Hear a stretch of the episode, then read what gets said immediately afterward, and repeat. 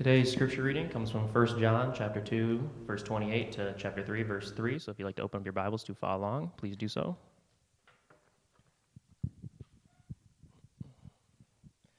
And now, little children, abide in him, that when he appears, we may have confidence and not be ashamed before him as at him coming. If you know that he is righteous, you know that everyone who practices righteousness is born of him. Behold, what manner of love the Father has bestowed on us, that we should be called children of God. Therefore, the world does not know us, because it did not know him. Beloved, now we are the children of God, and it has not yet revealed we shall we shall be. But we know that when he is revealed, we shall be like him, for we shall see him as he is. And everyone who has this hope in him purifies himself just as he is pure. So, as, as we've been going through the epistle of First John, we find that it's full of absolute truths, absolute black and white, in a time and space and culture that is full of uncertainty, endless uncertainty, and getting worse. John gives us certainty after certainty after certainty, and he does it to help us remain in the faith, to be strong in the faith, to stand strong on the truth of Jesus Christ. In our passage this morning, John focuses on hope, hope of Christ. In verse 3 that Evan read to us from chapter 3, he says, All who have this hope in him, all who have this hope in him purify themselves just as he is pure. Now, hope is an interesting word. I looked it up in the dictionary, and it gives us three definitions. The first one is to wish for a particular event that one considers possible. I hope tomorrow is going to be 75 degrees. Secondly, to have confidence or trust in something or someone. And thirdly, to desire and consider possible. You know, we're hoping to buy a new car next year or two years. Uh, this is really what we want, and we're hoping that it's going to happen. John uses definition number two. There is an absoluteness to this hope, a certainty, and it does not waver. There is no doubt. But I think a lot of Christians' hope have slipped to number three. They, they want it to be true. They, you know, it's, uh, I keep hearing about this. They're, they're hoping it will be true, but the absolute confidence is not there in their heart. And unfortunately, there are many Christians who had let that hope slip further to number one. That's more kind of a wish. Yeah, that would be cool if that happened. John's purpose in our passage this morning and throughout his epistle is to get us back to definition number two to have confidence in, to trust in, having no doubt. And to do that, he talks about the return of Christ. He writes in verse 28 of chapter 2 And now, dear children, remain in him. We talked about that a little bit last week to continue in him, abide in him. Why? So that when he appears, so that when he appears, we may be confident and unashamed before him at his coming. Now, verse 28, 29, and we did look a little bit of, uh, at those last week. They're kind of transitional phrases, so we're going to re- repeat uh, those two verses a little bit, but they're, they're referring back to the first two chapters, as well as moving us forward to the new topic that John is uh, beginning to speak about in chapter 3. In chapter 1, he talked about the conflict between light and darkness, and we are to choose light. Uh, he warns about the conflict between truth and error, and of course, we are to choose truth. And the only way any of that will happen is to remain in Christ and to be built up in Him. But now he gives us an even greater reason to work out, work out our salvation or to remain in him, and that is because of his appearing, the appearing of Christ, which is imminent. John refers to the appearing of Jesus Christ three times in these five uh, verses. So, this entire section is about our hope, our certainty in the appearing of Christ. Our hope for the return of Christ for those who are his children. They're the only ones that can have this hope. And, folks, we need that hope. In a hopeless world around us, we need something to hang our hat on. Paul tells us in 1 Corinthians 13 that faith, hope, and love are the three greatest gifts. We talk a lot about faith, we talk a lot about love, but we don't emphasize hope a whole lot. But hope is such a wonderful gift that God has given to us. The very word hope is like turning on a light in the darkness. It's like bringing joy into a sorrowful situation. It's like introducing life in, into, into a scene of death. Hope is a word that immediately brightens, it lifts, it produces joy. Life without hope is bleak. So people focus a lot on, you know, making the best of this life trying to make themselves happy and to have a sense of worth, a sense of meaning in this life. But Paul writes in 1 Corinthians 15 19, even of Christians, if only for this life we have hope in Christ, if, we, have got nothing to look forward to, if that's all our hope is based on, we are of all people most to be pitied. Why? Well, what is your life? James asks in chapter 4. You are a mist that appears for a little while and then psh, it vanishes. If you don't have anything to hope for beyond this life, that's a supreme misery, isn't it? What's after this? What's it all worth? Because this life is at its very best brief and full of trouble. We all know, have sensed that and feel that. And if all our hope is tied only to what happens here, that's horrible. But that's how it is for so many people, perhaps most people around the world. That's how it is for the vast majority of people. There's a bleakness to life because there is no sure hope of life to come. There's nothing out there that offers what the writer of Hebrews describes as a hope that is an anchor for the soul. Anchor for the soul, Hebrews 6. That's real hope. The hope of the righteous, Proverbs 10 28 says, shall be gladness, but the hope of the wicked shall perish. The Apostle Paul says in Ephesians 2 they have no hope being without God in the world. If you don't have God, you have no hope. Over in Romans chapter 8, verses 23 to 25, there's a cool section that, that looks at our hope. It says, Not only so, but, our, uh, but we ourselves, we have the first fruits of the Spirit groan inwardly as we wait eagerly for our adoption to sonship, the redemption of our bodies. For in this hope we were saved. For in this hope we were saved. But hope that is seen is no hope at all. Who hopes for what, what they already have? But if we hope for what we do not yet have, we eagerly wait for it. What this is saying is that we have a wonderful salvation, but the best part is not yet realized. That's all tied up in this hope that John is talking about. It's certainly wonderful to experience the joys of, of salvation uh, now. I mean, it's promised and we experience that and it's great, but those joys can't compare to what God has prepared for us when our hope actually becomes full reality. That's why Paul says in verse 23 that we are waiting eagerly for that realization. We are waiting eagerly for our adoption to sonship and the redemption of our bodies. This old body, which experiences sickness and pain and death, is going to pass away. Say hallelujah to that one.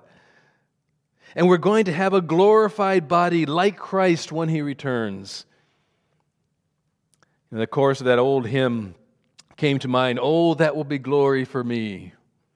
Glory for me, glory for me, when by his grace I shall look on his face. Oh, that will be glory. Glory for me. We live in the hope. We live in the certainty of the appearing of Jesus. And that's what John draws our attention to here in our passage. Verse 28. Again, he says, And now, dear children or little children, remain in him so that when he appears, when he appears, we may be confident and unashamed before him at his coming. And then, uh, verse 2 of chapter 3 when Christ appears, we shall be like him, for we shall see him as he is. This makes it very clear as to what our hope is. Our hope is that Jesus will come at his appearing, and at his coming, he will actually appear. And when he appears, we will see him. And when we see him, we're going to be like him. And Paul adds one more step in Colossians 3 4. When Christ, who is our life, is revealed, same word, um, it was manifest when he appears, then you also will appear with him in glory. What a wonderful thing to look forward to. He is coming, and at his coming, he will appear. We'll see him, we'll become like him, and then we're going to be with him in glory. So cool. That's my hope. That's a certainty that I have that keeps me going. I hope that is your certainty as well. Then listen to this promise Paul gives us in 2 Timothy 4 8 that we are to look forward to. There is laid up for me the crown of righteousness, which the Lord, the righteous judge, will award to me on that day, and not only to me, but also to all who have loved his appearing. We've got a crown that's going to be awarded to us because we're looking for and loving his appearing. That's all. Now, what, what, what is all this appearing stuff all about? So confusing, right? Revelation. Just can't understand that book. So we tend to ignore it or kind of hope for the best. Well, it's not really that confusing, and we've been learning so much about it in our spiritual growth classes on Sunday mornings. Let me try to lay it out in four very simple points. And this is going to be a little bit of a review for, from the class that we had this morning. First of all, he will come for his saints. This is what is called in Scripture the catching away or the rapture of the church. Jesus initially made the promise of his coming for his people in the upper room when he said in John chapter 14, verse 1, Let not your heart be troubled. Believe in God, believe also in me. In my Father's house there are many rooms, and if it were not so, I would have told you. I go to prepare a place that, uh, for you, and if I go and prepare a place for you, I will come again and receive you to myself that where I am, there you may be also. Jesus says, I am coming for you. I'm going to receive you. I'm going to come back to take you away with me. Then in 1 Corinthians 15, verse 51, Paul says, I tell you a mystery. We shall not all sleep, but we shall all be changed in a moment, in the twinkling of an eye, at the last trumpet. For the trumpet will sound, the dead will be raised imperishable, and we shall be changed. It's the same event when the Lord comes for his saints, the rapture, and it says that the dead are raised with an imperishable body, and those of us who are still alive, if we're still alive when that event takes place, we are instantly transformed from mortal to immortality. But maybe the most definitive description of this event is 1 Thessalonians chapter 4. Starting in verse 14, we read this For we believe that Jesus died and rose again, and so we believe that God will bring with Jesus those who have fallen asleep in him, the believers who have died in the past. And here's how it's going to happen. And this is very important to understand the difference between the rapture and the second coming. For the Lord himself, Paul says in verse 16, will come down from heaven with a loud command, with the voice of the archangel, with a trumpet call of God, and the dead in Christ will rise first. After that, we who are still alive and are left will be caught up together with them in the clouds to meet the Lord in the air. To be caught up is where we get that term rapture from. Rapture, the word actual rapture, is not Greek or Hebrew. It actually comes from the Latin translation of, of the Bible. Raptura in Latin can refer to seizure, kidnapping, a carrying off, an abduction, a snatching away. So Paul says, We will be caught up, we'll be snatched away to meet the Lord in the air.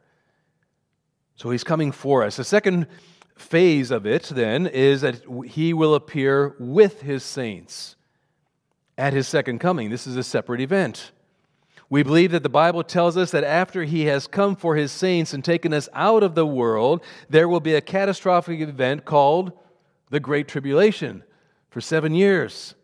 And Matthew 24, 21 describes it this way For then there will be a great distress, unequaled Some people think that we're already in the, in the, in the beginning of the tribulation, but Matthew says it will be unequaled from the beginning of the world until now and never to be equaled again.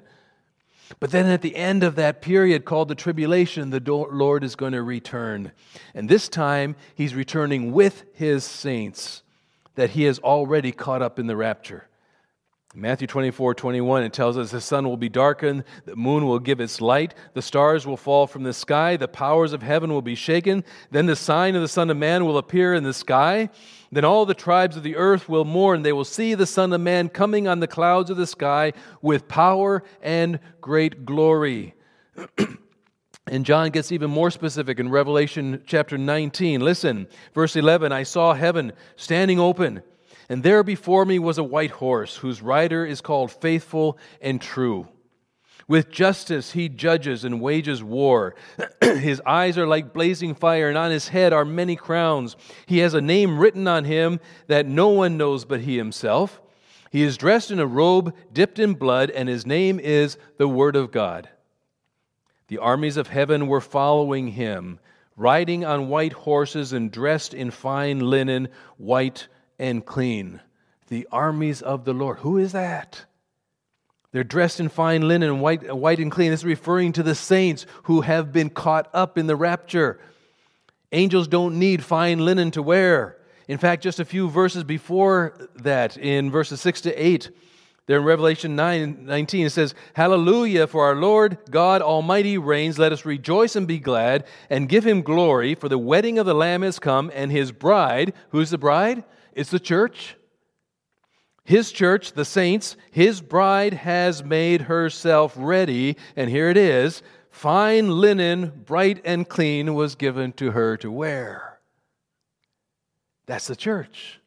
It's the believers, the saints whom he has caught up. The armies of heaven were following him, riding on white horses and dressed in fine linen, white and clean. He's bringing us back when he comes a second time.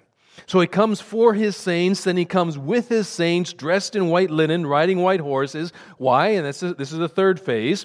He comes to reign through his saints.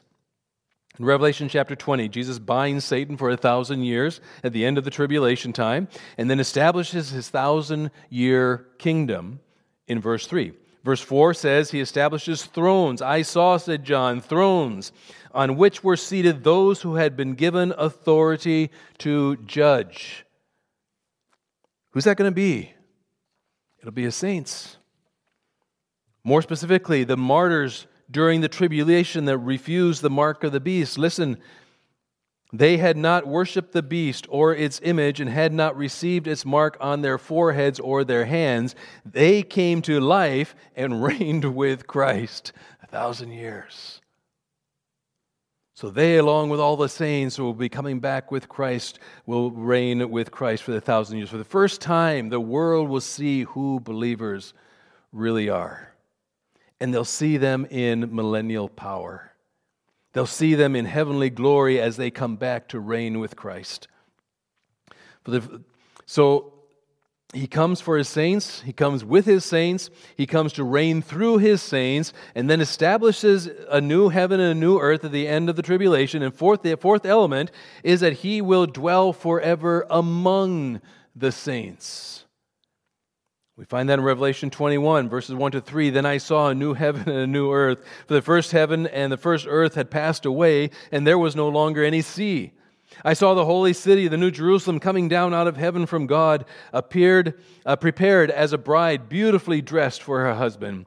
And I heard a loud voice from the throne saying, Look, God's dwelling place is now among the people, and he will dwell with them. They will be his people, and God himself will be with them and be their God. Can you imagine that? That's amazing.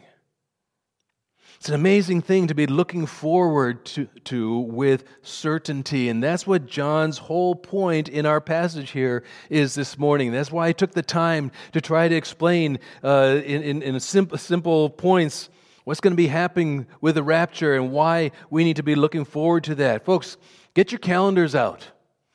Get your calendars out because this is the next event on God's calendar. This is the next event in prophecy because there is no prophecy that needs to come to pass before the Lord comes for his saints for the rapture. That's why we say his coming is imminent. It could happen at any moment. It's the next event. There are no signs leading up to the rapture of the church. It's a signless event. It happens when we least expect it. And we live in the light and expectation of it. We should be living in the light and expectation of it. It's because it's our certain hope. And you know, it's not only John that talks about hope like this. Paul calls it our hope in 1 Timothy, our blessed hope in Titus, our eternal hope, our good hope in 2 Thessalonians, our comforting hope in Romans, our joyous hope in, uh, also in Romans, our, our righteous hope in Galatians, our glorious hope in Colossians. It's called our better hope in Hebrews and our sure and steadfast hope. And Peter calls it our living hope, our gracious hope, and our defensible hope. And John is saying that it's all because of the promise of the appearing of Christ. And John is going to show us here the powerful influence of living in the light of Christ's coming. And when he does, what he does is he gives us five features to a life lived in this hope. The first two we've actually talked about last week, but let me mention them briefly again. The first feature related to living in the light of this hope, the hope in the return of Christ, is that the hope is secured by remaining in Him. Again, verse 28 now, now little children remain in Him, so that when He appears, we may be confident and unashamed before Him at His coming. The word translated as remain means to abide, to stay, uh, to, to remain faithful to the gospel. We looked quite a bit at that last time. Remain faithful to Christ. If you want to persist in the benefits and blessings of this hope, if you want to enjoy the motivation and the influence of this hope, then we need to remain faithful. This is a call to perseverance and not to defect like the false teachers did back in John's day. And when the going gets tough, when it's rough, when things don't seem to be getting any better, Paul says, remain faithful. Remain faithful because of the appearing of Christ. Hebrews chapter 12, verse 14 says, We have come to share in Christ, if indeed we hold our original conviction firmly to the end. John says a little later in chapter 5, verse 4 Everyone born of God overcomes the world. This is the victory that has overcome the world, even our faith. Nobody who gives up gets victory. We have to remain faithful.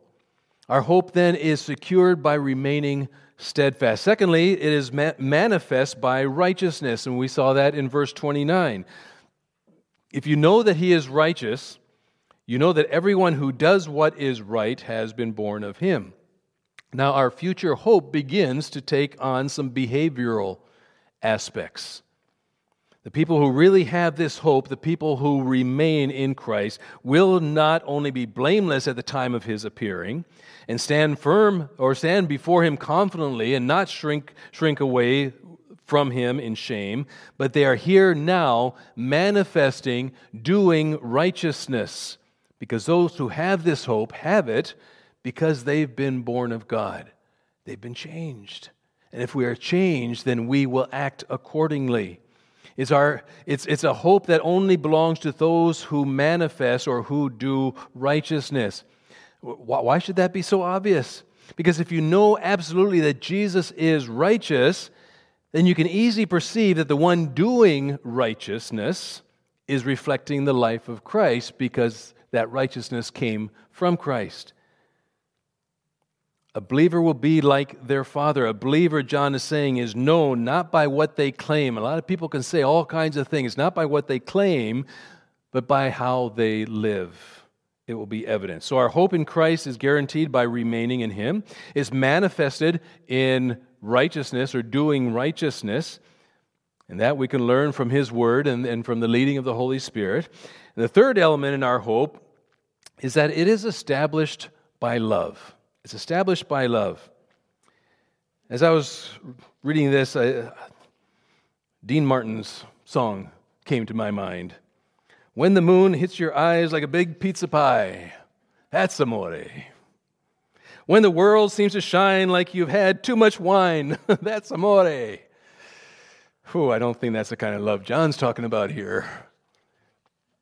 In fact, this is where John kind of gets carried away in verse 1 of chapter 3. See, behold, what great love the Father has lavished on us, that we should be called children of God. And that is what we are. The reason the world does not know us is that it did not know Him. The world doesn't know us, they don't understand us because they don't know God. But what a privilege it is for us to be called the children of God. John is amazed. He's astonished, thrilled with the reality that we are the children of God. He's overwhelmed just contemplating the amazing grace of God that makes sinners into his children. See, he says, behold, pay attention to something extraordinary that's going on here. Then he said, What great love! But that translation, what great love, doesn't really do the, the Greek word justice. The Greek word is uh, potapos, or potapos, however you pronounce it, literally means what manner of love? What manner of love? It's, all, it's a classic Greek for something foreign, something alien, something that is inexplicable to known terminology. It, it, it, really says, look, there is a love that is utterly unknown to us. It's not at all like any human love. It is alien, it's otherworldly. It's a love that human experience doesn't know. It's a love that's outside of ourselves, it's above us, it's beyond us. The same word is used in Matthew 8:27 when Jesus uh, was walking on the water and he stilled, stilled the, uh, the wind and the sea. And remember what his disciples said? What kind of a man is this? Same word. It's, under, it's not understandable. This is outside of our experience. We have a God who loves us with a love that is foreign to anything else we would ever know or the world would know. They don't understand it. And not only that, but He's lavished that love on us and transformed us to be called children of God. And he says, John says, that is what we are. That is what we are. And he, and he calls us then to unearthly, astonishing agape love, unconditional love. There's nothing like it in human experience, and therefore we live lives that are alien, that are different, that are un, uh, otherworldly to all those around us. They don't know us, they don't understand us, they can't because they don't understand the transformation that's taken place in us. So, in looking at our Christian hope, we then understand that we live in hope because we have been made children of God. We've been made children of God because we were born of Him. We were born of Him because He chose to love us with that saving love. And He didn't just give us His love, He lavished it on us. How did He do that? Well, John actually describes that in uh, chapter 4, 1 John 4, verse 9. Listen, this is how God showed His love among us. He sent His one and only Son into the world that we might live through Him. This is love, he goes on to say. Not that we loved God, but that he loved us and sent his Son as an atoning sacrifice for our sins. It was free, uninfluenced, undeserved, unmerited, spontaneous, and sovereign love from God that has no human explanation. He loved us because it was in him to love us. And he loved us so much that he that we should be called children of God. He brought us as close as we could get. He brought us into his family, children of God, not just friends, not just co-workers, not just co-laborers, not just members of, of his kingdom, all of which we are, but he made us family adopted as his own beloved children. All of this is affected by God's sovereign, lavish love. And we have this hope because he loved us into this hope. That should be very encouraging and very comforting to us. Scripture tells us He loved us when we were sinners and undeserving. He loved us when we were strangers and foreigners. He loved us when we were alienated from Him. He loved us when we were His enemy. And He made us His children. So our hope is secured by remaining in Him, is manifested by righteousness, and established by love. And fourthly, it is fulfilled in Christ's likeness. It's fulfilled in Christ's likeness. Verse 2, chapter 3. Dear friends, now we are children of God. Okay, John, you already said that. I, I get it. What John is emphasizing here in this, in, in, in this uh, verse is the word now. Now we are children of God. That's what we are now, present day. However, he finishes the verse, what we will be has not yet been made known. We're headed to the fulfillment or the achievement of a new kind of personhood, if you will, a kind of incorruptible, imperishable personhood described in 1 Corinthians 15 that has not yet been apparent to us, has not yet been fulfilled. But here's what we do know, John says. We know that when Christ appears, we shall be like him, for we shall see him face to face. One of the things that makes heaven so attractive is that when I get to heaven, I'm going to be like Jesus. I can't even imagine that right now. But that's what he's promised. That's an amazing and even glorious part of my hope and your hope. Paul said in Philippians 3 I want to know Christ. That's my all consuming desire. Paul is saying, That's my goal. I press on, on toward the goal to win the prize for which God has called me heavenward in Christ Jesus. We're in the process. He's provided the inward transformation, making our spirits come alive, transforming us by the power of the Holy Spirit. But this old body of mine, that's not going to heaven that too has to be transformed, and that's going to happen at the return of Christ. Paul tells us in 1 Corinthians 15 52, in a flash, in the twinkling of an eye, at the last trumpet, the trumpet will sound, the dead will be raised imperishable, and we will be changed. For the imperishable must clothe itself with imperishable. Excuse me, for the perishable must clothe itself with, Im, with the imperishable, and the mortal we have these mortal bodies right now, the mortal with immortality. That's how we're going to change. You know what's so amazing, so unfathomable in our, our in our little finite minds? He decided to do this eons ago. Romans 8, verse 29 says, For those God foreknew. I don't know how he does that. That's up to him. But God knows who all are going to come into his kingdom. And for all those who are going to be in his kingdom, he says, he also predestined. Now, don't be confused by that word. Predestined means to predetermine, to decide ahead of time. And what did God predetermine?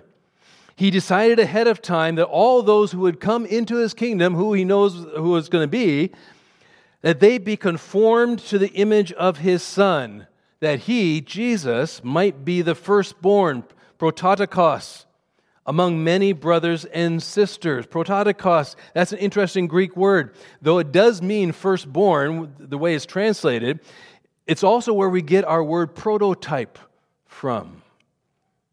Jesus is our prototype, first and perfect example that we are going to be conformed to. Pretty amazing, right? Then, one final thought. Our hope guaranteed by remaining in Christ, realized by righteousness or doing righteousness, established by love, fulfilled in Christ's likeness. Then John gives us a very practical aspect here. Our hope is characterized by purity. And we find that in verse 3.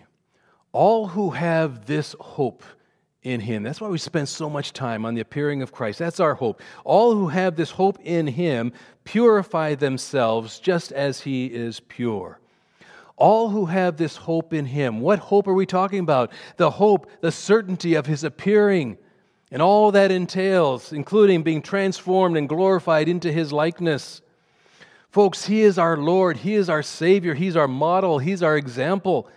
He's the one who set the pattern. He's our prototype. He's the one we press after, in, in, the words of Paul. He's the goal of our life. And if that's true, if we truly, really want to be like Christ, if that's our heavenly hope, then John says we will purify ourselves. Why? Because He is pure. Because He is pure.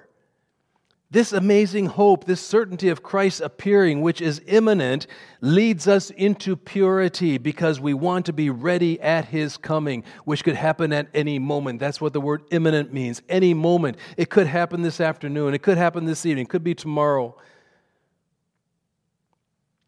We're looking forward to that. Be ready for his coming and not be ashamed. That takes us back to chapter 1, verse 9. How can we be purified? If we confess our sins. John lays it out in the very beginning of in his letter. If we confess our sins, he is uh, faithful and just and will forgive us our sins and do what? Purify us. That's the purifying process. He will purify us from all unrighteousness. Hebrews chapter 12, 2 tells us to fix our eyes on Jesus. That's another way of saying remaining in Him. Fix our eyes on Jesus, the pioneer and perfecter, the author and finisher of faith. For the joy set before him, before Christ, what was that joy? The joy that was set before him, we alluded to that during our communion, communion time. It, his joy was us. He, his joy was providing us with salvation. For the joy that was set before him, he endured the cross, scorned its shame, and sat down at the right hand of the throne of God. He said, It is finished. Consider him, the writer goes on to say, Fix your eyes on Jesus, remain in Jesus. Consider him who endured such opposition from sinners, so that you will not grow weary and lose heart. Another way of saying remain in Jesus. Continue in Jesus because we have that wonderful hope to hang on to, a certain hope to hang on to. Let me close this morning by reading an amazing passage from 1 Peter chapter 1, which kind of ties this all up. Starting in verse 3, just, just listen carefully.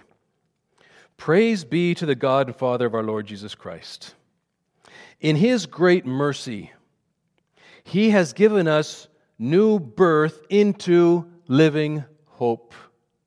He has given us new birth into living hope through the resurrection of Jesus Christ from the dead and into an inheritance that can never perish, spoil, or fade. This inheritance is kept in heaven for you. Paul tells in Ephesians that it's a guarantee. The Holy Spirit is a deposit, a guarantee of that inheritance that we're going to get. This inheritance is kept in heaven for you who through faith are shielded by God's power until the coming of the salvation that is ready to be revealed in the last time. Though you have not seen him, you love him. And even though you do not see him now, you believe in him and are filled with an inexplicable and glorious joy. The world doesn't get this. Why are we filled with that inexpressible um, and glorious joy, for you are receiving the end result of your faith, the salvation of your souls. That's the certainty of our hope. The certainty of our hope, the guarantee of heaven, the guarantee that Jesus is coming and he's going to appear and we're going to see him and we're going to be like him. And John says, that we need to live in that certainty of that hope, live in that moment of the imminency of the return of Christ, so we will be living purified lives. And when we blow it, and we do blow it from time to time, that we are to come back quickly and ask forgiveness, and He will again purify us. That's what that hope should be doing for us. Father, this morning I thank you for your promises I thank you for the certainties that we are studying and, and we are perhaps getting a, a new, new handle on. And Father, I pray that it would just not be an intellectual certainty. Yeah, I, I believe that. Yeah, it sounds good. But that it will become a heart change. That there will be a new transformation that takes place perhaps in our hearts and a purification that takes place. And I pray that we will become so attuned to your Holy Spirit as He pricks our consciences, consciences as, as we are about perhaps even to, to fall into sin or, or, or, or fall in our weakness, that we will hear the Holy Spirit speak to us and we, we will take that energy, the power that you have given to us in Christ, the victory that we have in Christ, to come back and stay on track of doing righteousness.